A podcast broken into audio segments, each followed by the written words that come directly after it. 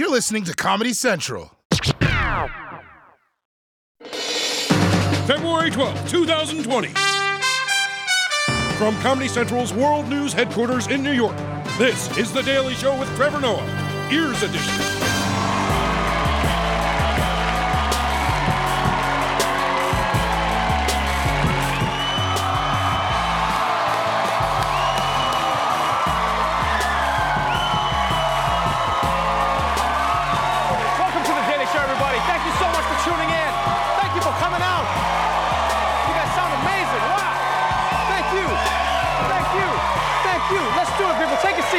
Show.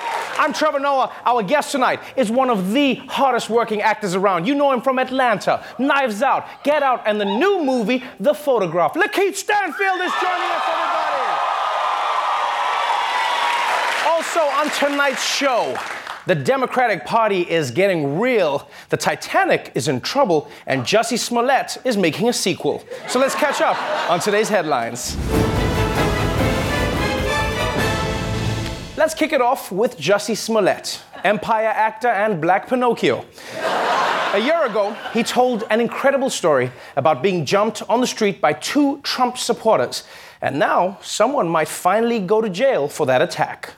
A dramatic new turn that's thrust the Jussie Smollett case back into the spotlight. That's right. He's once again facing charges in Chicago for claiming he was the victim of a hate crime attack. This morning, Smollett is facing six new charges of disorderly conduct for lying to police. The move, a stunning reversal after prosecutors dropped all sixteen charges the actor originally faced. In this new indictment, the special prosecutor's office says Smollett made numerous false statements to Chicago police on multiple occasions, reporting a A heinous hate crime that he in fact knew had not occurred. Yes, Jussie Smollett is back in the headlines, this time for being indicted over reporting a fake hate crime. And it really sounds bad until you remember that his plan all along was to get a recurring storyline that doesn't go away. So he kind of got what he wanted, you know, this is what he wanted. And look, I know what Jussie did was wrong, but I won't lie, at the same time, I kind of feel bad for him, right? Because he gets into trouble now for calling in fake crimes, but those permit patties who made those bullshit calls to nine one one, they live their lives. They just, they just do their thing. In fact, maybe, maybe that should be Jussie's punishment. He should be forced to get a white lady nickname. That should be it, yeah? Everywhere he goes, people are like, well, well, well, there goes Subway Smollett. There he is. But let's move on to Roger Stone, Trump campaign aide and the Monopoly man's cocaine dealer. This week, he was about to be sentenced for lying to the F B I and threatening witnesses. But luckily, he's got friends in oval places. Late tonight, all four federal prosecutors on the Roger Stone case have quit after the department undercut their recommended sentence. Just yesterday, those career prosecutors recommended he get seven to nine years behind bars. But late tonight, the D O J in a filing calling the initial recommendation excessive and unwarranted. Just hours after President Trump tweeted overnight, blasting the sentence prosecutors initially recommended as horrible and very unfair. The president denying he had anything to do with it. You seem from your tweet today that you were upset about the uh, Roger Stone sentencing. Did you? Yeah, I thought it was ridiculous. Did you ask the Justice Department to change it? No, I didn't speak to the Justice. I'd be able to do it if I wanted. I have the absolute right to do it. Uh, I stay out of things uh, to a degree that people wouldn't believe. That's right, folks. That's right. I stay out of things. I stay out of everything. Intelligence briefings, church, Melania's bedroom. I stay out of all of it. I stay out. Stay out. This is actually crazy what happened here. The Justice Department recommended Roger Stone get seven to nine years in prison, right? Trump then tweets that their recommendation is too harsh, so they then cancel their recommendation. And then Trump says he's totally staying out of it. That's not what he did. He's staying out of it the same way the Kool-Aid man stays out of a room. Did I use the door? Oh, no. Because here's the thing, Trump is acting like his Twitter account can't influence the Justice Department, like they can't see his tweets. You know, it's like someone saying, I didn't ask her to marry me, I just had, will you marry me, written in the sky. Anybody could have said yes, it could have been anybody. And not only was it wrong for Trump to get involved in his friend's case, it was also totally unnecessary. Because there's, if there's one person who looks like he can break out of prison on his own, it's this guy. All right, and finally, do you guys remember how the Titanic crashed? well, uh, it happened again. A new report claims the wreck of the Titanic was hit by a submarine last year, but the U S government kept it a secret. That's according to legal documents reviewed by the British newspaper The Telegraph. It says a thirty-five million dollars underwater vehicle hit the Titanic wreckage in July. It comes ahead of what could be a landmark court battle over the future of the wreckage. Yo, this is insane. The Titanic was involved in another crash? No, their nationwide premiums are totally going through the roof, man. I'm glad that no one was hurt, because how would you explain that to people? Yeah, just be like, Brian died in the Titanic. Yeah, this year, this year, yeah. Titanic versus submarine is such a weird story. I mean, technically, though, the Titanic is also a submarine. Yeah, really, any ship can be a submarine if your captain is shitty enough when you think about it. You know what would be crazy, though? Is if getting hit makes the Titanic unsink. Like, that could be a rule. Right? If you crash, you go down. If you crash again, you get to come up.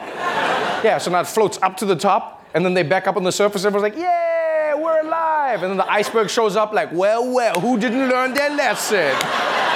All right, that's it for the headlines. Let's move on to our top story.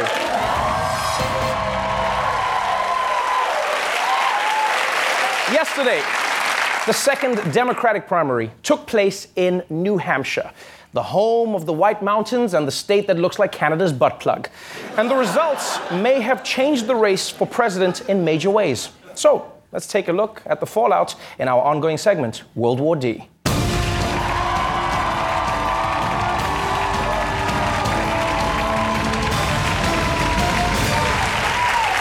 Coming out of the Iowa primary, the big winners were Bernie Sanders, Pete Buttigieg, and anyone who didn't build that shitty app. And last night in New Hampshire, those top two kept their momentum going. With a win in New Hampshire, Senator Bernie Sanders taking control as the Democratic frontrunner. But not too far behind him, Pete Buttigieg. Despite winning the popular vote in both Iowa and New Hampshire, Sanders is behind in the overall delegate race by two. One of the night's other big winners, Senator Amy Klobuchar, who took third place. She capitalized on the moment by reintroducing herself to the country. Hello, America. I'm Amy Klobuchar, and I will beat Donald Trump. Yes, last night may have been the best night for Bernie Sanders since he won that free cruise on Noah's Ark, but New Hampshire's biggest surprise was Amy Klobuchar, who burst into the national spotlight with a third-place finish. And the timing couldn't be better for Klobuchar. Because in many ways, you see, the presidential campaigns are like getting drunk at a party, right? You want to peak at the right time. See, the other candidates, they had their surge last year, which was too early. It's like getting wasted at six p.m. Yeah. Because by the time the party's really going, you're puking in the bushes like, oh, I'm, so, oh, I'm so sorry I didn't pace myself. Oh, I promise I'll do better in South Carolina. So there's no denying that New Hampshire was great for Amy Klobuchar's campaign. And it was also a great night for news people who love wordplay.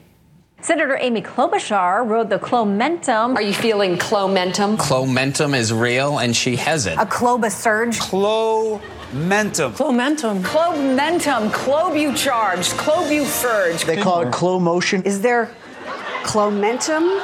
Oh, this is fun. I want to try. I want to try. It's Klobering time. Yeah, yeah. She gave them the old Klopadope. Yeah, New Hampshire has an outbreak of chlamydia. All right, I'm done. I'm done. I'm done. I'm done. She killed it like Chloe J. Simpson. Okay, I'm done. I'm done. I'm done. I'm done. No more. No more. No more. No more. So for Bernie, Buttigieg, and Klobuchar, New Hampshire was a dream. But unfortunately for some other big-name candidates, it turned into a nightmare. Another major New Hampshire headline, the candidates who fell far behind, including longtime national frontrunner Joe Biden and Senator Elizabeth Warren. Both failed to get enough votes to earn any delegates. Before the race was called, Biden, who placed fifth, was on a plane to South Carolina, which will hold the nation's next primary. Biden saw the writing on the wall. He had left even before the polls had closed, live streaming into his campaign's New Hampshire watch party. Oh, Joe Biden left New Hampshire before the polls were even closed? I mean, I've heard of fans leaving the game early, but you know it's bad when the team leaves early to beat the traffic. The coach is just like, all right, guys, screw the fourth quarter. Uh, let's just start the bus. I also feel especially bad for Biden's supporters. I'll say that. Think about it. You came all the way out to see your candidate, and then instead, all you get is a video. Hey, imagine you were in, like, the dentist chair, and your doctor pops up on the screen like, aloha from Hawaii. Here are three simple steps to perform your own root canal. So while Biden supporters wept frozen New Hampshire tears, the man himself was already in South Carolina looking toward the future. Joe Biden spent his night in South Carolina. His campaign is staking survival on his strength with black voters. I want y'all to think of a number, ninety-nine point nine percent. That's the percentage of African-American voters who have not yet had a chance to vote in America. Up till now, we haven't heard from the most committed constituency of the Democratic Party, the African-American community. That's right. Joe Biden's campaign has basically become a Madea movie. If black people don't turn up, it's toast. And even though he's desperate, Biden does make a good point. It is a little weird. You have to admit, it is a little weird that the story of the Democratic race has now been written by two states that aren't representative of the Democratic Party. All right, think about it. Two overwhelmingly white states shape who the Democratic nominee will be. All right? Then that's long before minority voters have had their say. It's almost as if the Democratic Party is having a buffet, but then white people get to pick the menu, you know? And if you're black, that sucks, because you get there and you're just like, man, why the hell is there raisins and everything, man? and, and who the is broccoli Rob? So that's where the race stands after two primaries. Buttigieg and Bernie are neck and neck, and all the other candidates are hoping for a boost in Nevada and South Carolina. Now, if you'll excuse me, it's time for us to go away for a Klomercial break. Get it? Get it? All right, we'll be right back.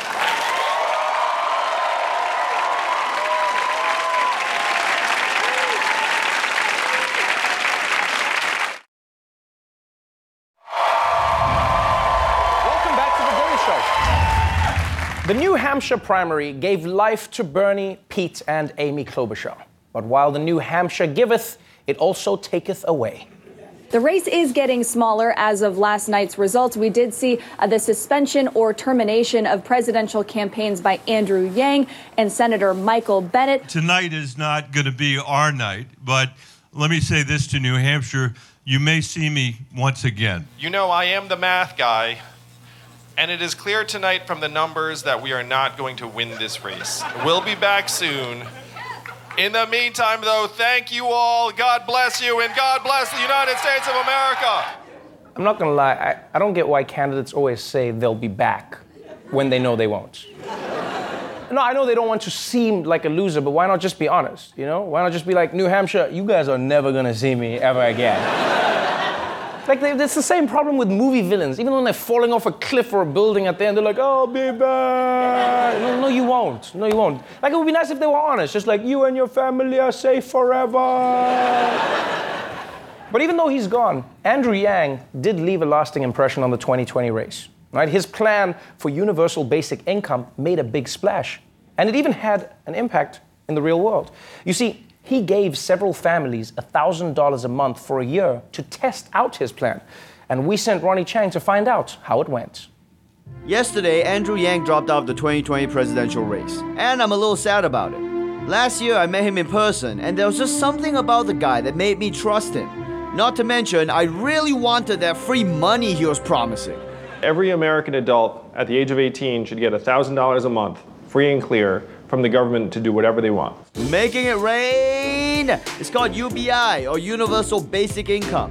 And although the dream died with Yang's campaign, a few lucky families did get one thousand dollars a month for a year as a test program, like the Fassi family of New Hampshire. Uh, basically, he gave us a check for one thousand dollars a month from January until December of two thousand nineteen. We went to his New Year's Eve party, and so that's how we got our first check, was at midnight. He wrote a check and gave it to yeah. you physically. And then after probably three months, he was getting really busy. He forgot. He forgot about us. What? He didn't. He didn't pay on time. Yeah, it was yeah. very odd sending out a message like, "Hey, you owe us money." So you guys were like, "Hey, asshole, where's my free money?" We said it much, much like nicer than that. Oh, hey, asshole, where's my free money? Basically. So how hard did Chuck and Jody ball out with their twelve thousand dollars? Did you buy a Tesla? Buy a snowmobile? Maybe buy a Tesla snowmobile? No, I, we spent ninety percent of it on our daughter's college tuition. College tuition, I guess that's pretty good. Uh, what else? Spent a little bit on groceries, buying some healthier choices. Kombucha and some uh, soy yogurt. Isn't yogurt and kombucha for shitting? Digestion. Uh, it's for digestion. So now that the money stopped, you must be pretty backed up, right? But luckily for Chuck's colon, he was so inspired by his U B I experience that he learned how to brew his own kombucha. And it is potent. Just, what is it? It's a big blob of bacteria that's been sitting in some fermented tea in my bathroom for about six weeks. Bathroom juice aside, these people spend their U B I on college, groceries, and paying bills. What a bunch of idiots. It's like they don't even know what flexing means.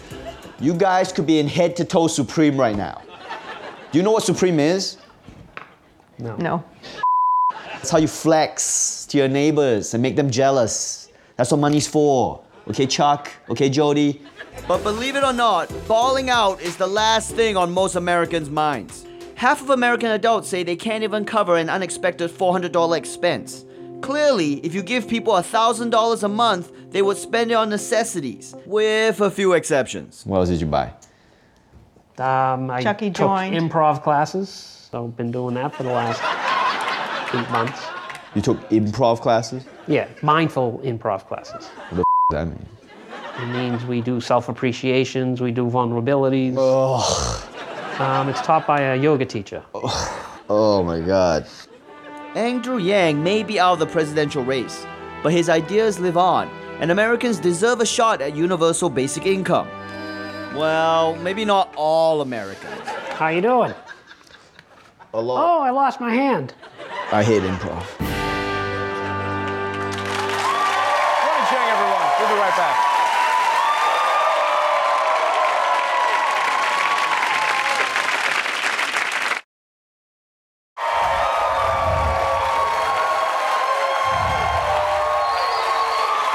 The Daily Show. My guest tonight is an amazing actor you know from Get Out, Sorry to Bother You, and Uncut Gems. His new movie is called The Photograph.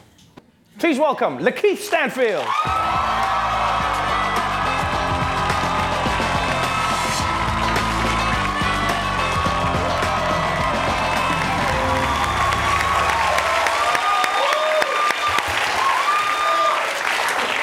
Welcome to the show. Thank you. Such a beautiful crowd here. Wow. The pitches of the screams are not usually that high, although I feel you're used to that. Um, before we get into this movie in particular, is it safe to say that you are the least typecast actor in Hollywood? Because like, like if I think of all the movies that you're in, whether it's Uncut Gems, you know, whether whether it's like Get Out. I mean, like Get Out, like that, that was an extreme feat of acting because you were playing a black man who was a white man at one point who used to be a black man. That's powerful act. Not many people can do that. Yeah, yeah, yeah. Well, I appreciate it. Um, I, I would hope I was uh, the least typecast. Right. You know, actors, we, we don't like that. Right, you, you want to you want to be in as many different roles as possible, and that's something you've achieved. Do you do you purposefully choose your scripts like that? So do you go, I'm going to go from one movie to another type? You don't just stay in one genre? Yeah, I kind of try to pick things that speak to me. Um, so, you know, as I grow, um, the kind of things that I'm attracted to and affect me kind of uh, sort of expand. Right. So, yeah, I just I just try and be close to the things that, that mean something. And I've been very fortunate to be a part of a, a, a whole bunch of different kinds of uh, projects. Not not not many actors would take the chance of going into a rom-com, you know, because it's it's it's it's it's scary when you've gone from drama. Comedy's difficult, you know, romantic comedies. In many ways, people are saying you're bringing them back now. You know, it's been like mm. what fifteen years since we lived through the golden age of black romantic comedies. You know, Thin Line Between Love and Hate, mm. with a, you know, like all those movies, Love and Basketball, et cetera. Right. You're seeing on screen two amazing actors that people love. You know, it's yourself and Issa. Mm-hmm. Is is that part of the reason you chose the movie, where you were like, oh yeah, this is, you know, this is like for this generation now? It was. I, I wanted to see a resurgence of dark-skinned love on, on, on screen. And so, yeah. yeah, so that was that was a big part of it, but the story was written very well. I wanted right. to work with Issa. Um, I wanted to work with Stella. And so everything fell into place in a, in a nice way. You know. you, uh, you've been called one of the mavericks of the red carpet. Just by people, you know, most people, most of us when we're on a red carpet, we try and, and look like appropriate for the carpet, like we like stand up and do the, you, you have broken the red carpet multiple times. Like you get there and you just do your own thing. You, you sat down, see, like you just sat there uh, at the Emmys, and then I think there was another red carpet where, yeah, you just came in, right, in a, in a ski mask, right? And then one of my favorites is at the Joker premiere, you just showed up as the, you, do, you don't take it, you don't take it seriously at all, do you? I don't get no f***. Oh.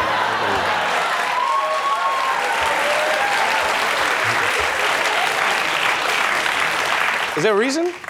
Uh, you just gotta be comfortable, man. You gotta right. do things your way, and you know, you gotta enjoy yourself, I think is the most important thing. Sometimes it's a little bit too high strung and, and stressful trying right. to appease everybody, so you gotta have fun. And at one, my legs were just tired, so I sat down. Wait, your legs were tired, like just from standing on yeah, the Yeah, it was a lot of interviews, I was going up and I was like, let me take a seat real quick. Yeah. I like that about you, Lakeith. You just got this, you've got this swag about you where you're just like, I'm just gonna do my thing. Yeah, you got to, man. It's too stressful trying to make everybody happy.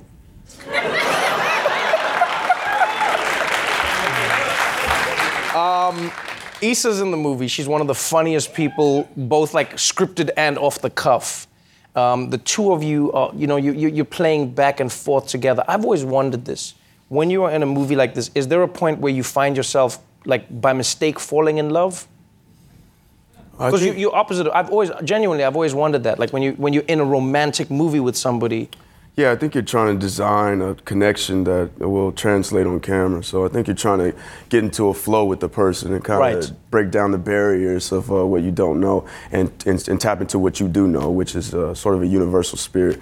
So that way when the cameras come on, there's a natural thing going on. So yeah, it's just rapport, breaking down the ice, cracking jokes, kicking back, you know what I mean, relaxing. And then when you get on screen, it looks like you guys have known each other. But, you know, there's different ways of chipping at it and getting at it. But I think the main best way to do it is just trust. Get in there, trust fall, go in naked, you know, emotionally, so to speak. I've heard, I've heard directors say about your acting specifically that what makes Lakeith special is that you don't care about what you look like on screen. Mm. You care about putting the character, you know what I mean, getting the character across. You, yeah. you, you You've been acting since you were like, what, fourteen, maybe even earlier in life? Yeah. Where do you, where do you develop that from? Where do you just wake up and go like, no, I'm I'm fully in this. I'm not Lakeith in this moment. I'm fully this person, and I don't care what I look like. I care what the person sees. I'm a little crazy. Um, but also, I think it's, uh, you know, first of all, it's it's appealing to the story. The story is the most important thing, yeah. and then the characters come secondary. And what I look like really ain't got nothing to do with nothing. So I just kind of try to focus on the job and execute. Like that's the. But if I need to be worried about what I look like, then I'm worried. You know, it just, right, right, just right. depends on what's necessary. Where Where do you go from here? Because I mean, you've been in, I guess, like a thriller slash horror. You You've been in in action. You've been in like surreal dark comedies. You've been in romantic comedies. Where, where is there something you want to do that you haven't done? Is there like a dream project you have? Yeah, I think my dream project is the one I have coming out. Um, it's an untitled Fred Hampton project I did with Shaka King and Daniel Kaluuya, uh, my co-star. And it's just a beautiful story that's about this guy who really fought for our freedom and our love and our ability to, to love and express the way we want to. And those are the kinds of things I want to be a part of. If I can talk about something and say something and mean something when I got an option to, mm-hmm. that's what I want to do. So that's my kind of project. That's, that sounds amazing. That really sounds amazing. I'm excited to see you uh, in this movie. I'm excited to see what you do for the rest of your career. I've, I have money on you beating Samuel L. Jackson's record for the most movies. Oh, shit. I genuinely, I think I think you might. That'd be fire. Thank you so much for being on the show, my Pleasure, friend. Man. Great having you here. The Photograph will be in theaters February fourteenth. Valentine's Day, people. Lakeith Stanfield.